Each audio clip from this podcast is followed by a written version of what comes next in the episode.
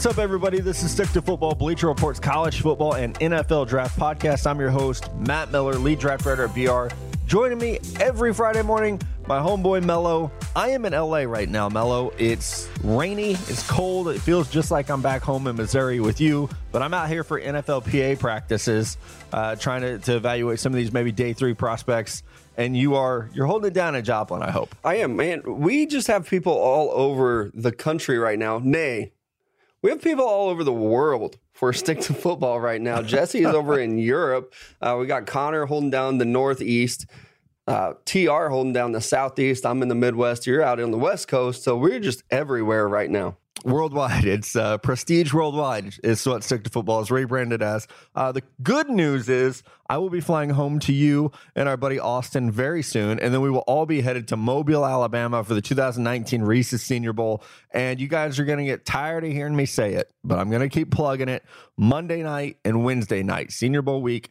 Come to Mobile, Alabama. We're going to be at Draft Picks Tap Room right there on Dolphin Street doing the show talking NFL draft, drinking beer, handing out free merch. It's it's just it's going to be like the tailgate tour takes over Mobile, but we're going to do it for two nights instead of one day. Yeah, it's like the tailgate tour very much. So no football game, but and we will also be inside. So you have the bar. I, if you came out to the Ohio State tailgate, you know that the the elements were not in our favor that day uh, you won't have to worry about that at draft picks. They even have a bathroom inside their bar, so you won't have to use the porta potty situation that we have been for the rest of the tailgate tour. Yeah, and also like they have a kick-ass cornhole set up outside. They have a restaurant now. It's like three bars into one, owned by Major League Baseball player Jake Peavy. So a lot of cool fun facts, but definitely come out.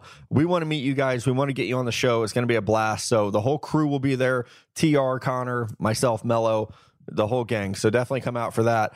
Uh, this show today, Mello, is going to be a fun one. We're going to run through all the news and notes. We're going to do our top five players who have transferred because that is all the news right now. We're going to do a player spotlight and get into some insider buzz as draft season really kicks off and do some draft on draft questions. But tonight's show, I feel like, is really your show because you have become the king of the transfer portal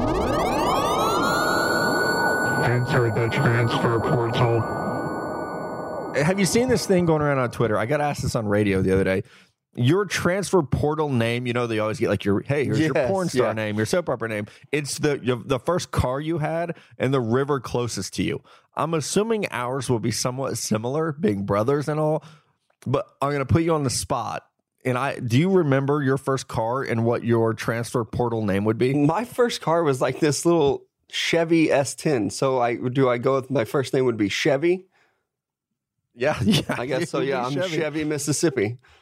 Yeah. Uh, so I went with Oldsmobile, Missouri, because I had like a little like 1987 Cutlass uh, and I, I don't. Is the Mississippi closer to us or the Missouri? I don't know. I it kind of gets tricky somewhere. It, it You're probably right, Missouri.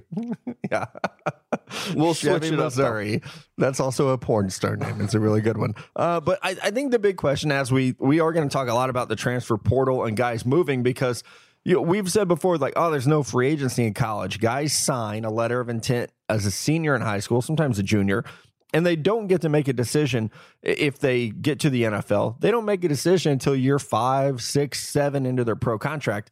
That's changing. Guys are making decisions, whether it's Jalen Hurts, whether it's Shane Buechele, uh, Tate Martell, guys all over the place are transferring. And I see you having here like a big note of this is what does this do to recruiting? Uh, if you're Georgia, where you recruited successfully three years in a row a four or five star quarterback, you only got one of those guys left right now in Jake Fromm.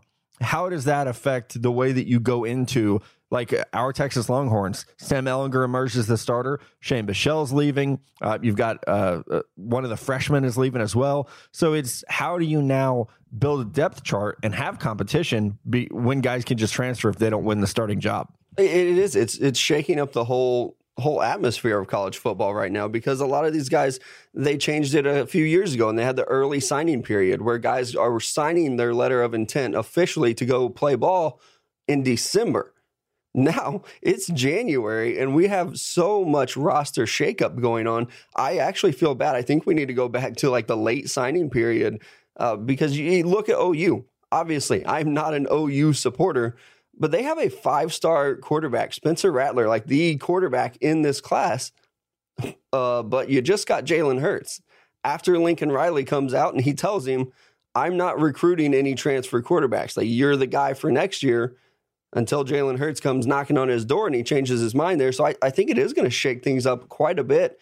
I don't know that these top recruits, especially at the quarterback position, are going to be a part of that early signing period anymore. I think it's just too risky. You don't know who is going to leave. It's and this year everybody's taking advantage of the transfer rule. I love it. You can definitely tell that you were busy this week and you gave me the full reins on this show. It's like all transfer yeah. portals and guys I want to talk about. Like that's it. That's okay. Yeah, this is the the Mello Esquire stick to football, uh, PG thirteen style. Let's jump into some of the transfers because, like you said, I mean, it not only does it affect guys like Spencer Rattler, and I saw the best headline this this week. It was Spencer Rattler not rattled by Jalen Hurts transfer. It's like some editor just like was patting himself on the back this week, like, oh my god, because I love a good pun. So, oh, who uh, doesn't? Little dad joke here and there. Right, exactly. Got a dad bod, got some dad jokes. Jalen Hurts, though, is probably the big one. You have Oklahoma with back to back Heisman Trophy winning quarterbacks in Baker Mayfield and Kyler Murray. And I, I think, like, the one thing that stands out to me, and like you said, we are Texas fans through and through, like real Texas fans that I don't like to drive through Oklahoma.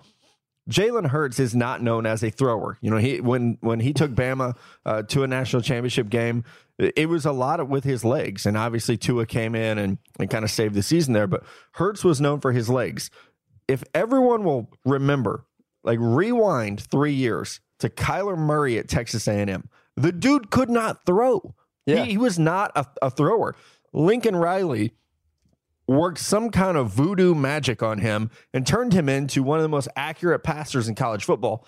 I'm terrified slash excited to see what happens with Jalen Hurts. It is. It's going to be very intriguing. I you said that Jalen Hurts is not a thrower. It reminded me of like Ricky Bobby. Ricky Bobby is not a thinker. Ricky Bobby is a doer. well, Jalen Hurts is not a thrower, but he definitely is a doer. And and I know that he got replaced at quarterback because they had a godsend from Hawaii come in and take over that job. But Jalen Hurts was he was the freshman All ACC Player of the Year as a freshman, all SEC player of the year. He is a very good quarterback.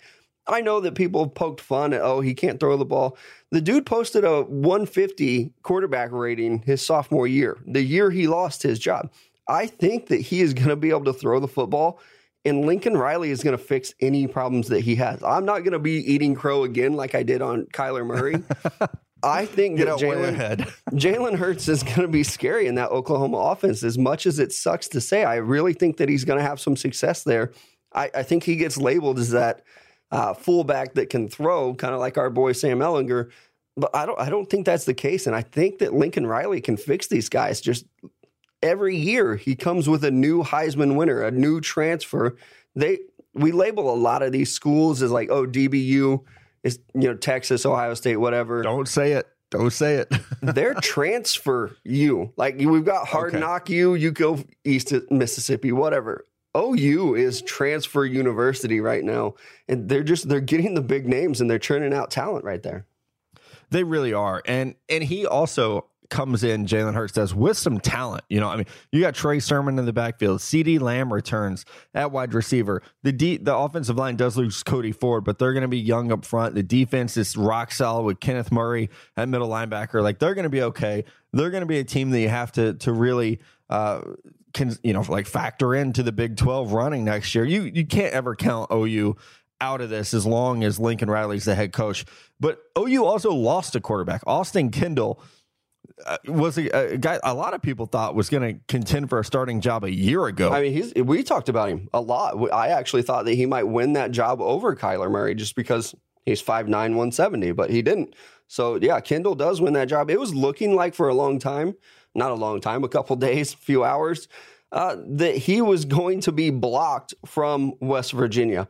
Uh, that did change OU finally kind of wisened up and they said, we're not going to do this old school football anymore. If a guy wants to transfer, if we bring in somebody to take his job, we're going to go let him play. So they blocked him and then unblocked him. It's like some Twitter feud, but it's the transfer portal. They are going to let Austin Kendall go ahead and play ball at West Virginia. I, I commend them for their move. They almost fucked it up, but they fixed it and they're going to let him play immediately he probably threatened to call Tom Mars. You know, like if, if, Tom Mars for people that like don't live in this world is like the Scott Boras or Jimmy Sexton of the transfer portal. Like if you are a yeah. transferring quarterback, like Justin Fields, if you're a transferring quarterback and you want to play right away, you call Tom Mars and he gets shit done. I mean, it's it's unreal. But it will be like for Austin Kendall to go from Oklahoma to West Virginia, like that's a conference rival.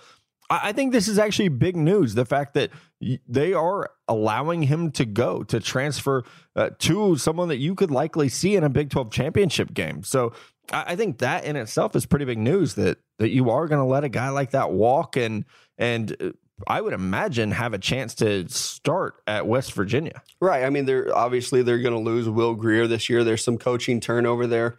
And Austin Kendall, he's a good prospect. He's got a pretty solid arm. I think he's going to fit with that system there. Uh, so good for OU to kind of turn over the new leaf. I, I hate the fact that schools can even block a guy. It, I do it just too. it shouldn't be that way. Well, so it's kind things, of bullshit too that like you're going to bring in a transfer and then block a transfer. Exactly. Yeah, like if you're bringing in a transfer, you for sure cannot block somebody else from going to another school. Just give them the opportunity to play. I don't care where it is. So West Virginia, obviously Big 12, who cares? Let these kids go play ball. I'm a big fan of just let them go play ball. You mentioned uh, they have some coaching turnover at West Virginia. Rumor has it that uh, the old coach Dana Holgorsen's going to be chilling with the stick to football boys in Mobile for an interview next week. So uh, if, if, he can you, take you, it. You heard it here first. If he could take it, uh, I'm going to call him Big Earn, like in the interview, and just see what happens. Like he's probably going to strangle me. Uh, one of the biggest names in the transfer portal, and we, you and I had heard about a week ago. Hey, Martell likes Miami. Well, Tate Martell ends up at Miami. And this is a player who was the prize of Ohio State not that long ago.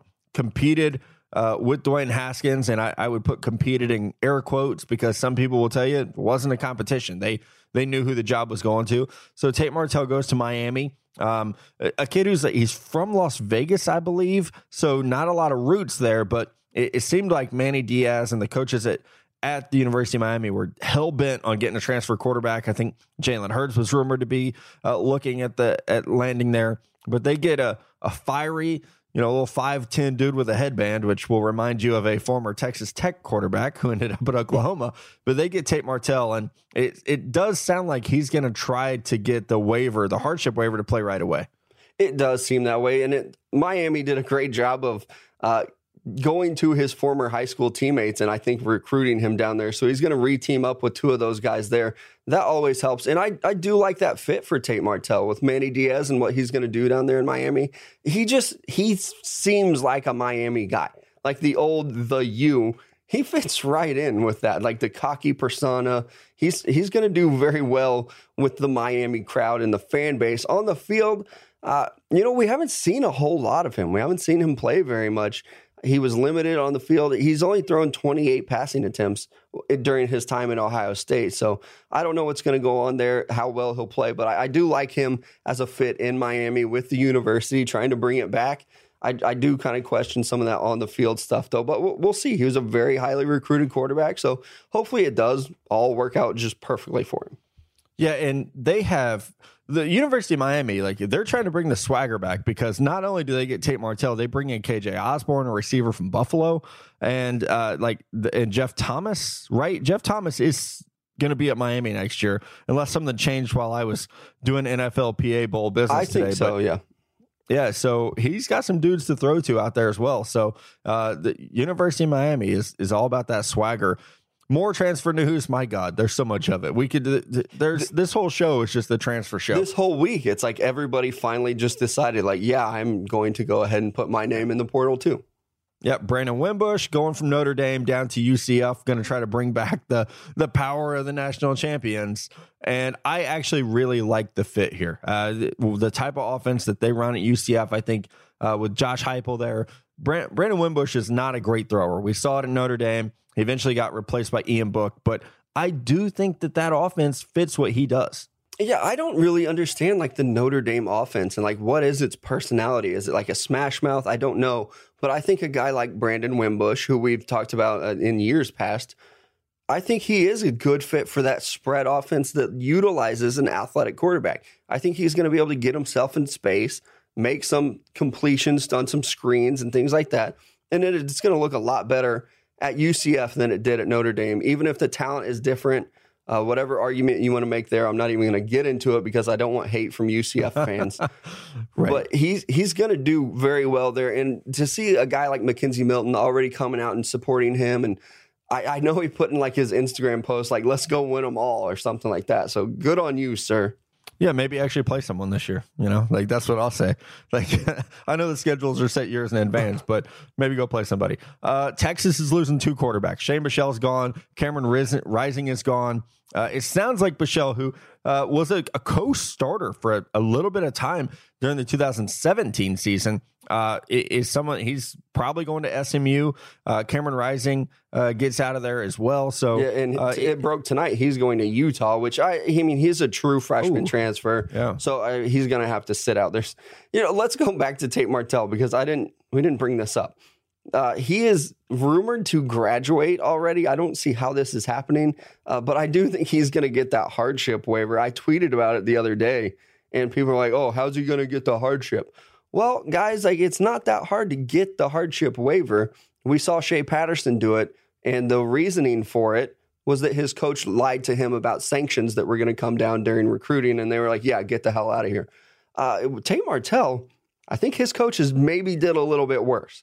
Zach a little Smith bit worse. was at Ohio State when Tate Martell was. I think he can go ahead and use that excuse of, well, I didn't know that my coach was going to be arrested for spousal abuse, so I'm going to go ahead and get the fuck out of Ohio State and go down to Miami. So I do think that he gets the transfer uh, hardship, even if he doesn't go as a grad transfer. I think he will but back to Shane Buechele, our boy, he is going to get the grad transfer, which is great. But he also gets two years of eligibility because yeah. the great University of Texas treated this boy right. They didn't play him when he didn't need to, a la Jalen Hurts at Alabama. They saved him. So he actually played a little bit last year, but he's going to go ahead and get that red shirt. He gets two more years of eligibility now, which is great for him. I really honestly just wish the best best for him. Uh, it does sound like he's maybe going to SMU, and I hope that he just balls out wherever he goes because I know he's not going to Oklahoma. Yeah, and uh, Shane Buechele, someone I've I've talked to for years. I, I, think actually since he was in high school because I knew he was a Texas commit. Just you know, I, I think I reached out at that time and said, you know, hey, uh, can't wait to see you in in Austin. Wishing you the best, you know, kind of thing. And I, I think the same thing stands now. Like I want to see him succeed and and there is some talent there. He's very accurate. He doesn't have the strongest arm. He's not the biggest kid, but there's a lot of accuracy there, and he can get on the field for SMU right away. I, I mean, he's the starting quarterback there, in my opinion, and and is someone that can. I mean, we've seen we even seen him run around a little bit and make some plays. So he will be, I think, like an interesting starting candidate for them. Uh, so he's expected to go. James Blackman at Florida State is probably the last name that a lot of people will know or remember. And Florida State, it just it feels like they have been on uneven ground for a long time now. And James Blackman leaving the program, I, I think, is one. Uh, it's just another name of like what went wrong for them. Like why did this not work out at Florida State? Because uh, you know, uh, as a quarterback prospect, he's was highly, highly regarded coming out of high school. Uh, was I think he had offers at West Virginia and Louisville at the time. So those would be some names to keep an eye on. But he's 21 years old, 6'5, very good athlete. I mean, he's he's rail thin. I mean, he he's is, one of the yeah. skinniest. Like he makes Lamar Jackson look thick. Google Google this guy. He has like the smallest arms I've ever seen for a quarterback. But you're right. He is he's a good athlete. And maybe I was too soon to label Oklahoma transfer you because these Florida State quarterbacks, it's like, who is actually going to stay here for four years? I can't believe Deondre Francois did. Like, it, all of them end up transferring. The whole, like, stick, uh, what is the name of this show? Hard, Hard Knock You. Okay. Oh, yeah. All of them have been Florida State quarterbacks. Like, yeah. every single one, their whole pitch is built on these transfer guys. It's all been them. Florida State. Oh, State. last chance you. Last That's- chance there you. it is. Yes, There yes. Finally. Last chance you built their whole like budget, Yeah. everything pitch on, hey, there are some shitty quarterbacks at Florida State. They're pretty good athletes, but they're shitty people. Let's go ahead and bring them to this JUCO and then we'll make a show out Right. of it. with a, a like loud, crazy head coach. Uh, yeah, Oof. It was a good show though. I, I mean, yeah. guilty pleasure. I'm a good eager to see if uh, James Blackman and where he ends up. I, I don't know that his name's quite as big as some of the other ones that we have. Maybe even like a Florida Atlantic. Go down there with Lane Kiffin and enjoy your time while you're still in Florida. Now leaving the transfer portal. It's top five time. We actually had a tweet this week like, "Hey, what happened to top fives? We're still doing top fives. We've just Have been we a not little been? busy. I that's what I thought we did I one don't know. last week. I but think we've been doing I- like variations of them. Yeah, last week we did the stickies, so we didn't really get one. I've just been on the road so much that it feels like I don't even know where I am. Like I, I was in New York for a while. I'm in LA now. We go to Mobile, then I go to Atlanta. It's a lot. So we're not going to do my top five airport complaints, even though we could. we definitely could. We're not going to do top five Senior Bowl tips because uh, you just tweet me and I'll give you all those. But we're going to do top five transfer players. This is the transfer transfer portal show. Why is that hard for me to say?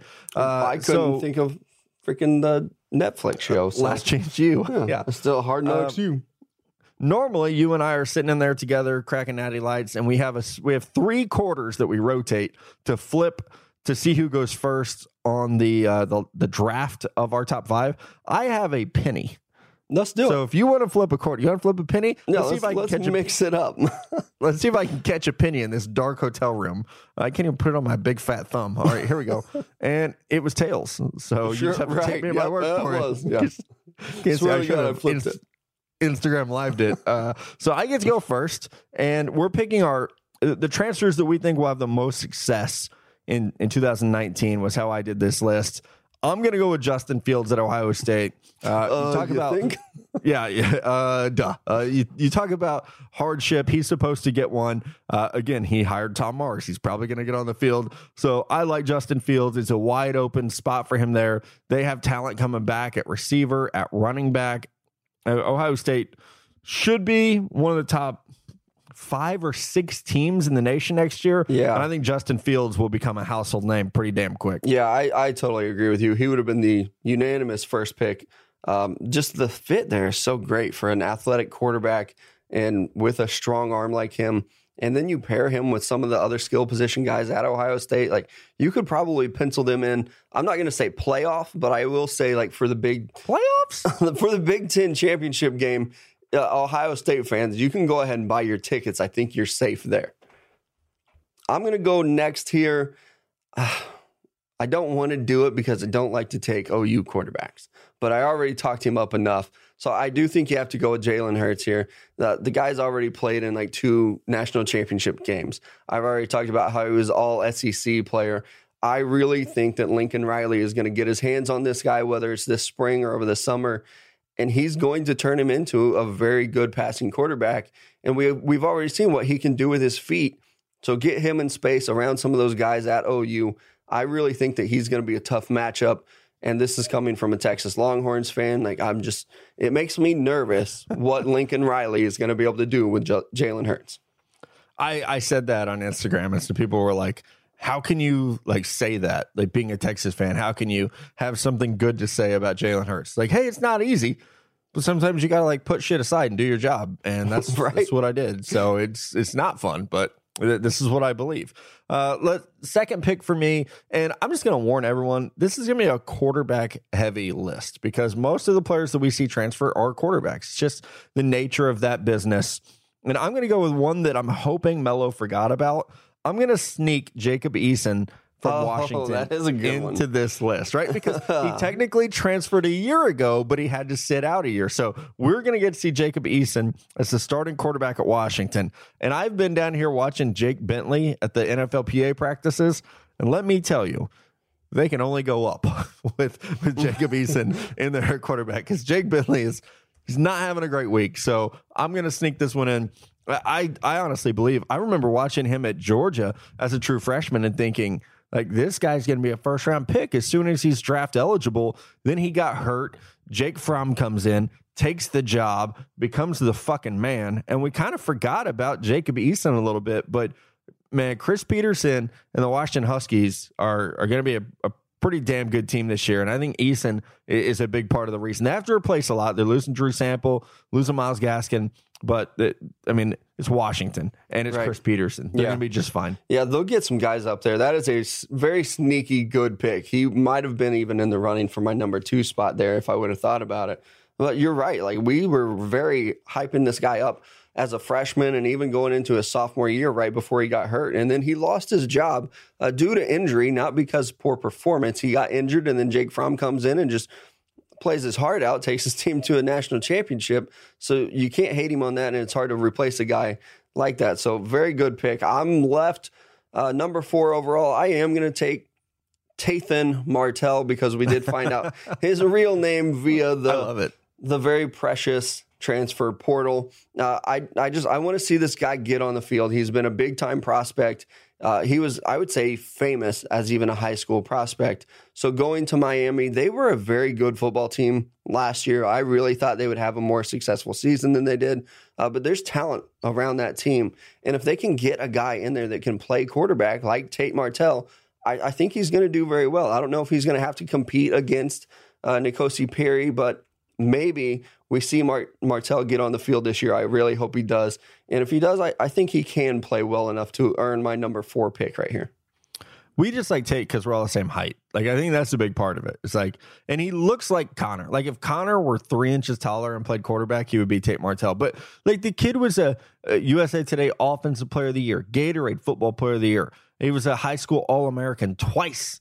Like Yeah. he was incredibly talented, uh, and we thought he was going to go to Washington. 14 years old, he commits to Steve Sarkisian at Washington. Uh, later, he I mean, decommitted and, and reopened everything up, but uh, just a fantastic quarterback. You're right. He became famous. Uh, he and Jake Fromm really because of that Netflix series QB One. And Right. if anyone like if you haven't watched that, it would kind of be interesting to go back now and and watch it a few years later to see what has changed. But it, it gives you a peek behind the curtain. I like Tate Martell. I know he's he's polarizing maybe is the right word, but I think he is going to have success at Miami.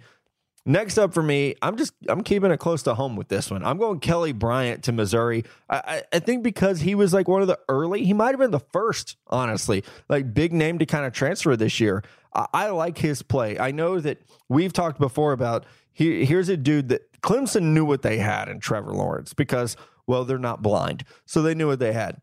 And Mello broke this news, and he wasn't supposed to, but he did, so it's out there that they asked Kelly Bryant to move to wide receiver, maybe play like a little, uh, kind of almost like an H back. He said no and, decided to withdraw from school and put himself into the transfer portal. He goes to Mizzou, where he'll be a grad transfer, can play right away. I don't think Kelly Bryant is necessarily an NFL prospect as a quarterback, but in Mizzou's scheme offensively, he should at least be able to have college success. They need him with Drew Lock being a senior going to the NFL. They're going to lose Damarea Crockett, their running back. They lose Emmanuel Hall, their receiver. The Yeah. good news is they bring back Albert O, their very athletic yeah, tight end. So that's he's probably exactly their best offensive player. Was kind of banged up this year, so he and Kelly Bryant should become best friends, and they, they can get that Mizzou offense rocking and rolling. I think so too. And I think we kind of hate on him. I mean, he got replaced by probably the best quarterback in the world outside of Tom Brady. So I no hate there. I think Kelly Bryant can definitely find some success.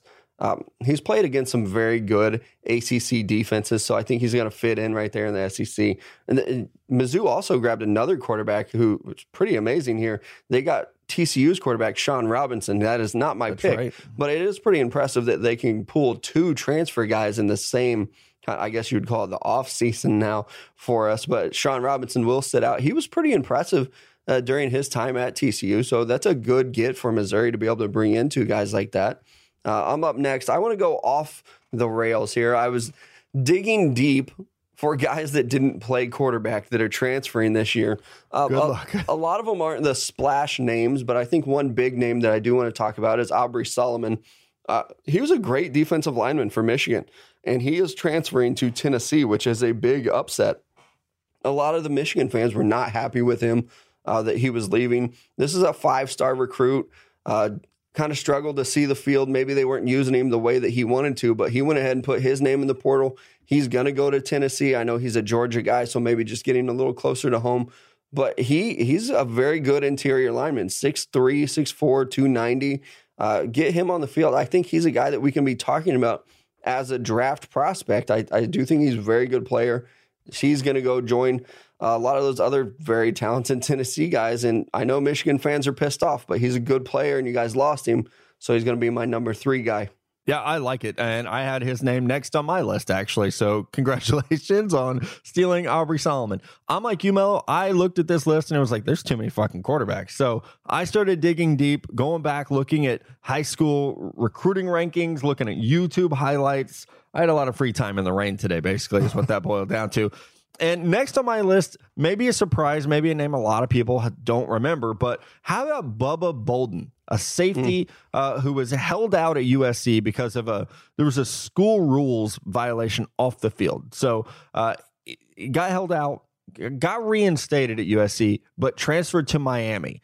He, I, I think, is someone who can be very, very impressive uh, at the safety position for the U. He's six foot three, 200 pounds. He would have been a starter for USC this past year, but because of all the, the off field discipline, he actually didn't play. So he would have walked in as a starter at Miami this year. He has three years of eligibility left at Miami. So not someone that we're going to talk about for the 2020 draft, but 2021, I think he's someone that can be uh, pretty interesting. Again, like 6'3, 200 pounds. Uh, I don't know that he's like the fastest guy in the world. Like I said, I watched some YouTube clips of him today and, and broke down some notes, but I think he has length. He does have some range, and he looked like he was pretty physical. So I, I think he's going to be willing to come into the box and make plays. And, you know, for Miami, they got a long history of safety play. And when you have Manny Diaz, who I, I, think is one of the best defensive coordinators in football, and you have Ephraim Banda, who's uh, the safeties coach, one of the better safety coaches in college football. Like they can put something together with this kid to where he can be a, a big impact player. Yeah, and you talk about fit with you know the guys down there at the U. They he was one of the teammates of Tate Martell. So getting both of those guys this offseason, it's a it's a huge get for Manny Diaz and that whole defense down there, trying to kind of get back to the whole culture. I think Mark Richt was very close. Like the turnover chain, they were close, and then something went wrong this year and they just couldn't get it. So Manny Diaz trying to get things back on track down there is going to be great. Another big name here for me, I'm going next, is Juwan Johnson actually entered his name into the transfer portal. He is a receiver prospect that we were thinking maybe even declares this year could be a big name. Uh, he's a huge receiver, big target. Right now, he is rumored to go to Oregon. And I like this pairing, and he's going to be my pick because you put him with Justin Herbert, a big, tall receiver, big catch radius. Yeah. I think that could be a, a dangerous matchup for the whole Pac 12. And getting Herbert out there with him, get them working together, get this guy into camp as soon as you can. I really think that he could be a very good target and maybe even like a, a day two, maybe round three kind of prospect for next year in the draft. Yeah, I like it. And I'm going to go with my last one here. I've already mentioned his name once on the show today. I got to go with KJ Osborn, transferring, like I said, from Buffalo down to the U, which is like he's a Michigan kid, so a little bit surprising, but uh, had 53 catches for Buffalo this past year, seven touchdowns. In 2017, he had 35 catches and four touchdowns, and he was like the number three target of Buffalo behind guys like Anthony Johnson, who's going to be uh, very highly sought after draft prospect this year that we're going to see in Mobile next week. So I like KJ Osborn uh, with his speed. He's six foot tall, 205 pounds so not the biggest guy, but I think very, very fast. Uh, has very good agility, good route runner. And I've already seen Tate Martell and KJ talking on Twitter. Like they're ready, man. Like they are going to partner up, and they believe big things are going to happen. So two from the U for me, which uh, our, our, buddy Dan, were he still around, would be all over this because uh, I think they got something special cooking there. Yeah, definitely. And then you had my guy Tate Martell on there too. They're dominating that recruiting of the whole transfer portal. I think they're just in there uh, maybe as much as I am too, and some sneaky good talent coming out of Buffalo. Yeah, uh, right. Like, yeah. how does that happen? But yeah, I mean, Tyree Johnson, AJ, uh, Tyree Jackson, Anthony Johnson, like there's exactly some, there's some draft prospects coming out of there. Yeah, I'm up. Very last pick, number ten. So we're we're getting pretty deep here into the old transfer portal, and I love it. Uh, I could go Shane Buechele here, but I really I feel like we've already talked about him Uh, Brandon Wimbush could go there. Already talked about him too. So I want to give another name. Uh, is a grad transfer guy, Riley Neal. He comes out of Ball State. Uh, he's a big quarterback who has thrown the ball very well at Ball State, but yeah, it's Ball State. So uh, he's going to be a fifth year senior. He's transferring to Vanderbilt.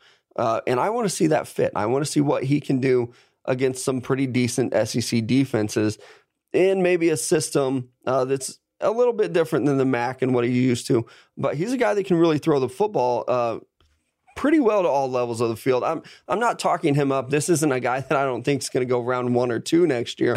But I think he could come in and really help this Vandy football program kind of get on track to what they want to do and contend. I mean, we saw Kentucky this year kind of came out of nowhere. I think if Vanderbilt can get a good quarterback, and hopefully it's Riley Neal, then maybe they're able to get some things going in the SEC. Yeah, and I, I actually out here, uh, Kyle Shurmur, Vandy's former quarterback, is out here working at the PA games. And I've got a chance to to see him, and he he looks impressive. But Riley Neal's an interesting story because he's just not been healthy. Like uh, right. the the fact that like his junior, uh, true junior year hurt, redshirt junior year this past year hurt. So it's like I mean he started and just has not been able to stay healthy. So, and I think even back in his sophomore year, he got hurt. So I, I think that's the biggest question for him right now. But um, yeah, there's definitely upside there. And Vanderbilt has now a, a, fairly good track record of developing these quarterbacks and getting guys who are ready to, if not be draft prospects, they're still very good college passers.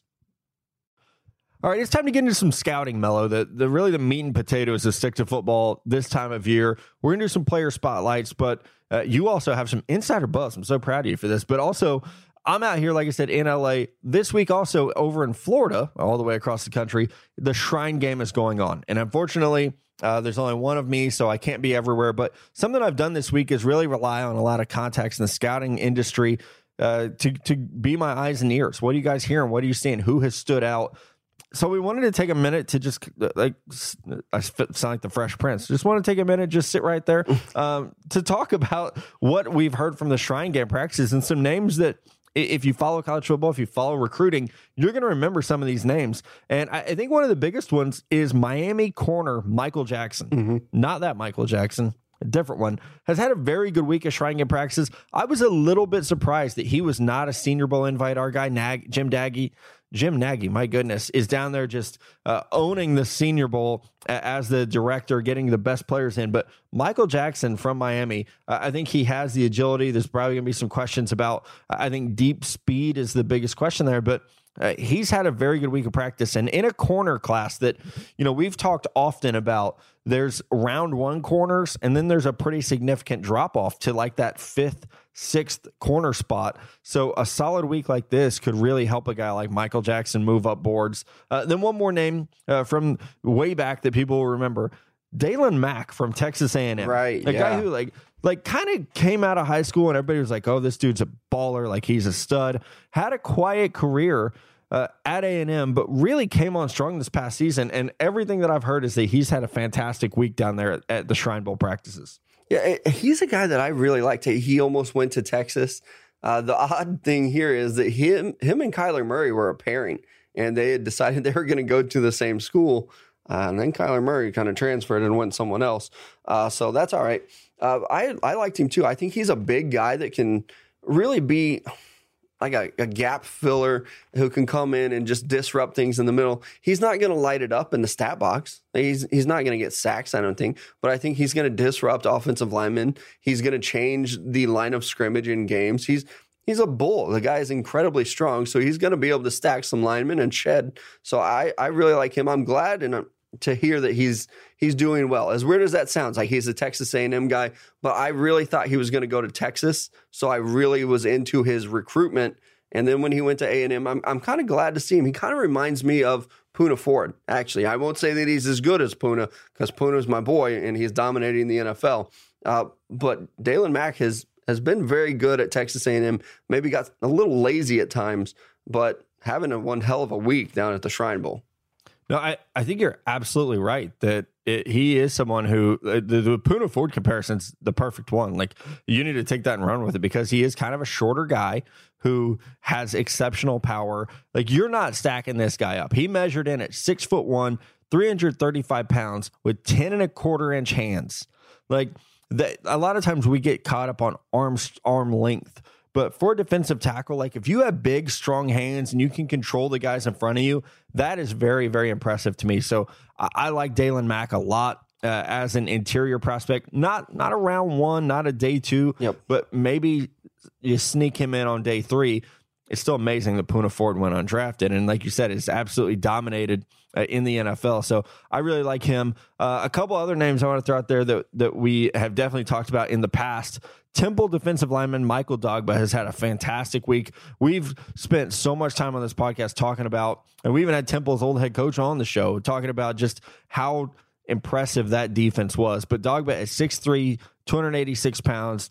Uh, he looks like a three technique who could become a starter. Like maybe not year one. This is a guy that's probably a top 100 pick, but I think could be a starter in the NFL. And then how about old Boise State quarterback Brett Rypien? We've talked about him like more in the last week on this show than we had all season, but I think there were some naysayers out there, and he was not a, a name that people were excited. Like ah, Brett Rypien got like it, it- his uncle got him into the Shrine Game, basically like big deal.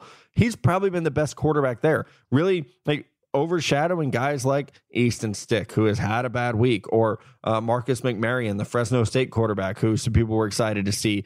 Uh, David Blough, uh, Jordan Ta'amu. Like he, I really think that Brett Rypien has been the best of the quarterbacks out there. Yeah, and I think Connor summed it up very well on the midweek show. Like, he's he's not going to be a top guy, but he's going to be one of those guys, a la Colt McCoy, who comes in and is just a great career backup for maybe a long time, gives you some spot starts every once in a while, and you know, honestly, that's not a bad gig gig to have. If you can get it, get it and keep it because it's it's a pretty sweet deal. Yeah, the Chase Daniel story is a pretty good one. The man has made a ton of money and has had like one start in the NFL in the last seven years. So there was a, a lot of talent at the Shrine Game. I'm going to have a recap of that. Uh, Saturday, I'll have an article that comes out with kind of some Shrine Game and some NFLPA names uh, to be familiar with, some sleepers for the draft process. You know, and, and we, I mean, we could do this all day. Like uh, Saquan Hampton at Rutgers is a guy I really like. Jordan Brailford at Oklahoma State. Like the, a lot of players who I think improve their stock while down there in St. Pete. But I would be I would be remiss if we didn't jump on some of the mellow that you said. I think it was two weeks ago on this show, on the Friday morning show.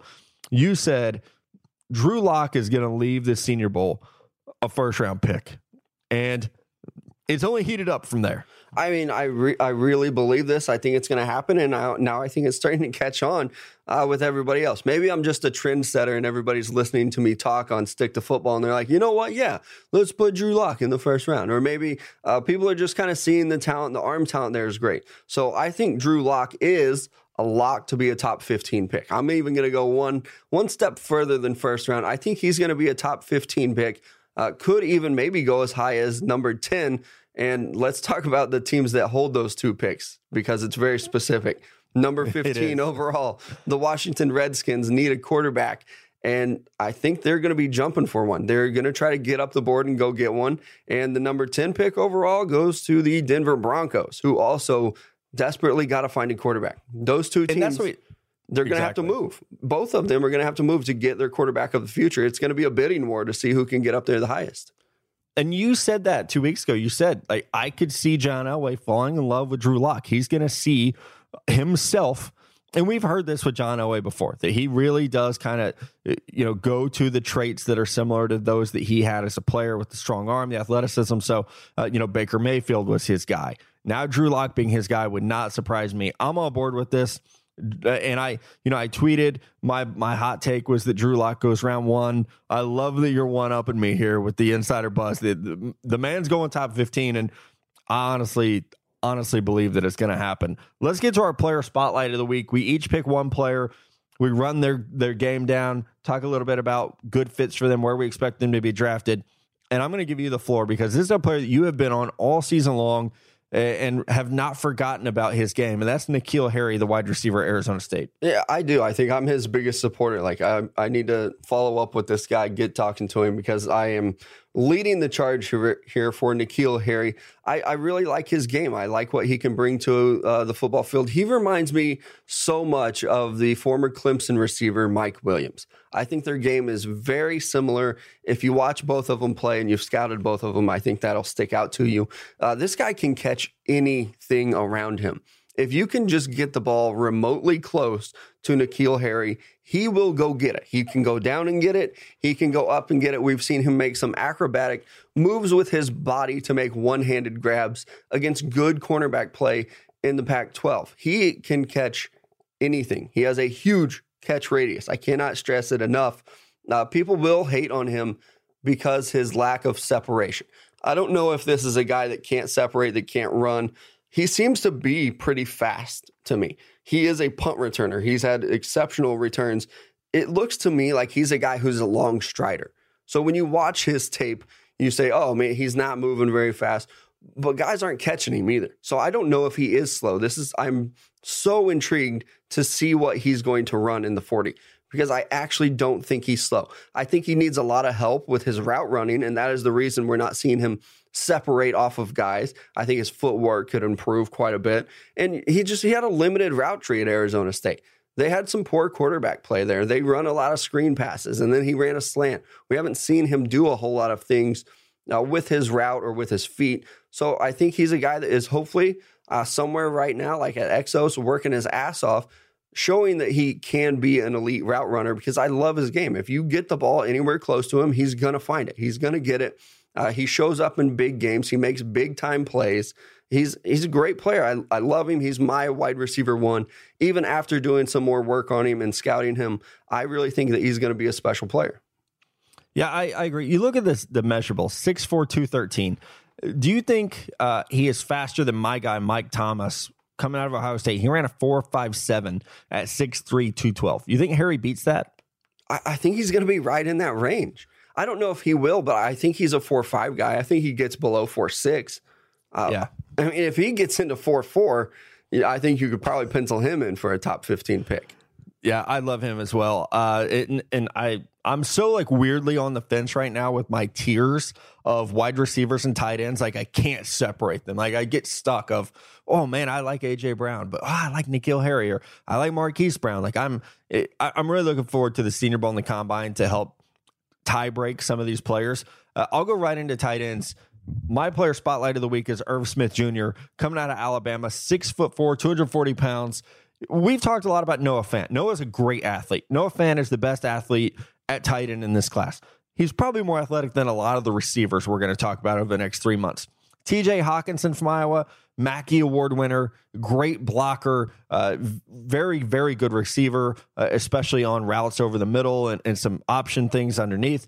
Very talented. I think Irv Smith is the most versatile of all the all the tight ends, excuse me, in this year's draft class. I mean, just the the way that he can line up in multiple formations and find a mismatch to find an impact. And he really broke out this year. 44 catches, 700 yards, seven touchdowns at Alabama, that's a big deal because they didn't have to throw the ball very often, especially late in games. A lot of times, guys like this weren't playing in the fourth quarter. So I, I look at Irv Smith and I see someone that can be a move tight end. He could beat you at angles.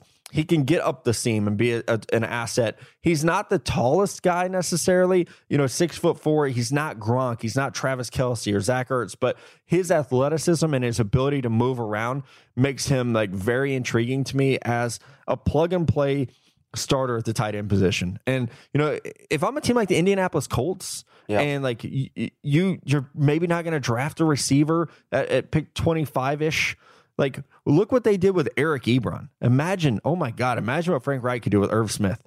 Yeah, and he he to me looks smaller than six four. I'll be interested to see uh, his measurables because just watching him play, even in the playoff, uh, maybe he just runs low. I don't know. He looked more like a six one, six two kind of guy. I'm sure that's wrong. Usually, you don't give a guy two to three inches in height, but you're right. For him to catch 44 passes this season, that a Biletnikoff Award winner. They have one of the deepest wide right. receiver units in the entire country. So for him to come in and be able to catch 44 passes and, and seven touchdowns like that is a very impressive thing to do at Alabama. Yeah, it really is. And obviously, uh, you know, his dad played in the NFL for a long time, played for the Saints forever. Uh, Irv Smith Sr., great player. Uh, so there's the bloodlines there, and that's something that we will talk a lot about in this draft. Yeah, there's a lot of guys.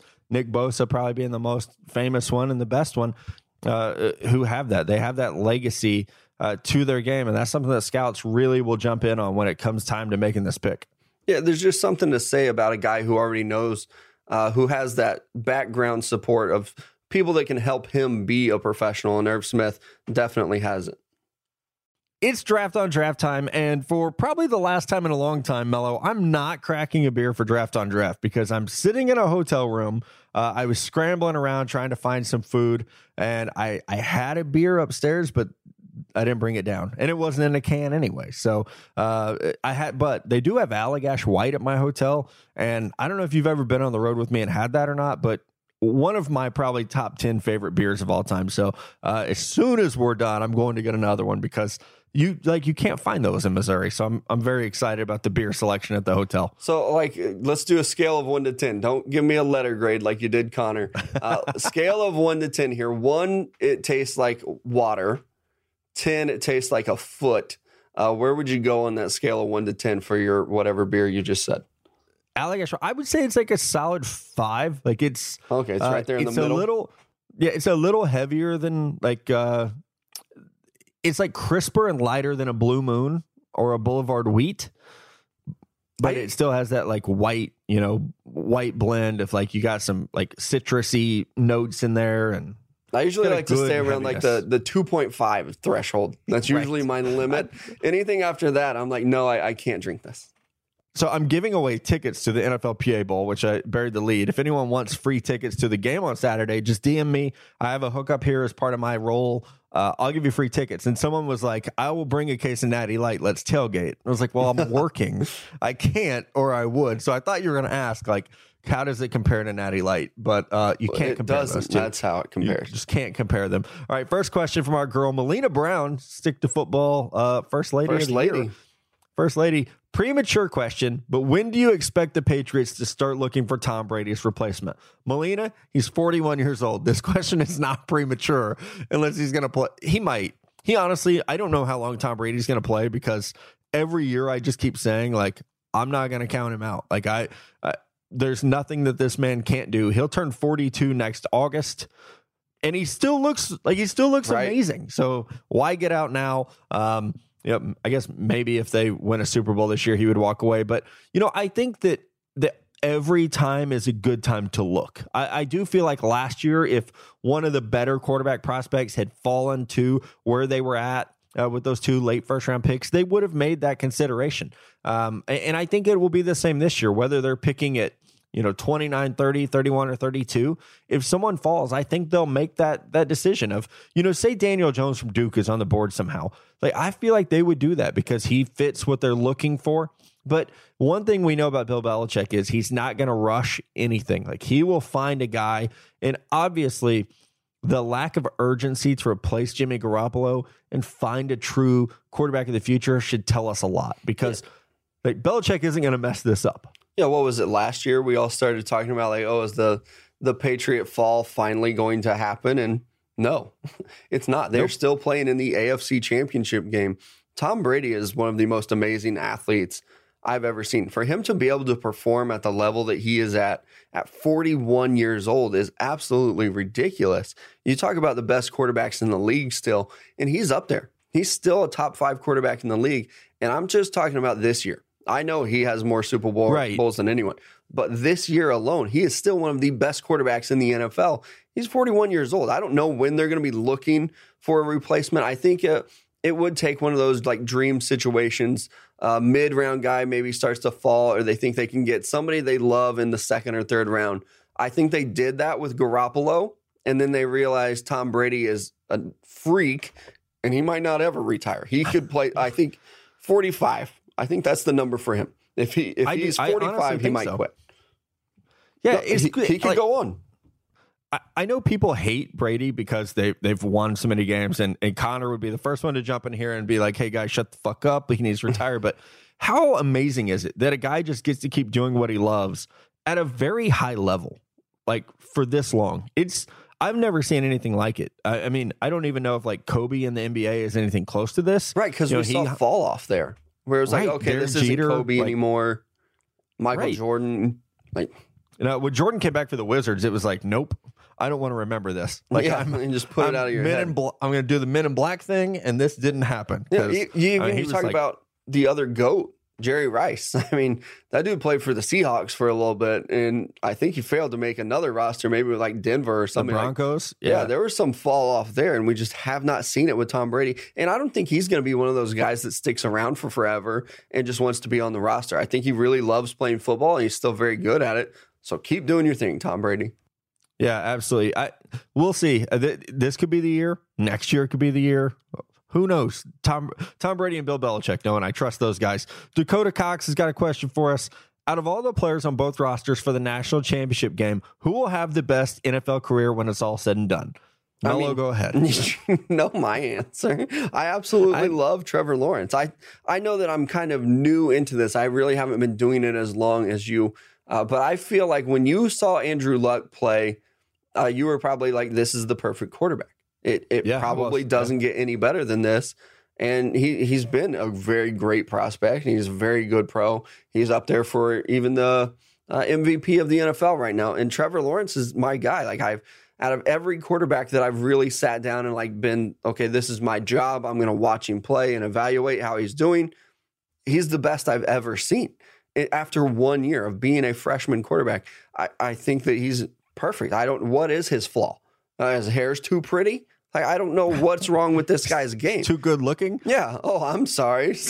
I'm just too tall. I I run too fast. What do you want me to do about it? Trevor Lawrence. He's hey guys, football Jesus. Football Jesus. Oh my God. I love it. Uh, you're right, though. I When I watched Andrew Luck uh, as a, a redshirt freshman at uh, Stanford, it was like, yeah, this is it. Like this, this, this is what it looks like. Uh, and it's like I remember saying to people then, I bet this is what you felt like watching John Elway. And they were like, Yep, Yep. it actually is. So, uh, I Trevor Lawrence is, is unreal. He would actually be my pick too. Like I, I think Quinnen Williams is gonna have a great career. I think Jonah Williams is gonna have a very good career.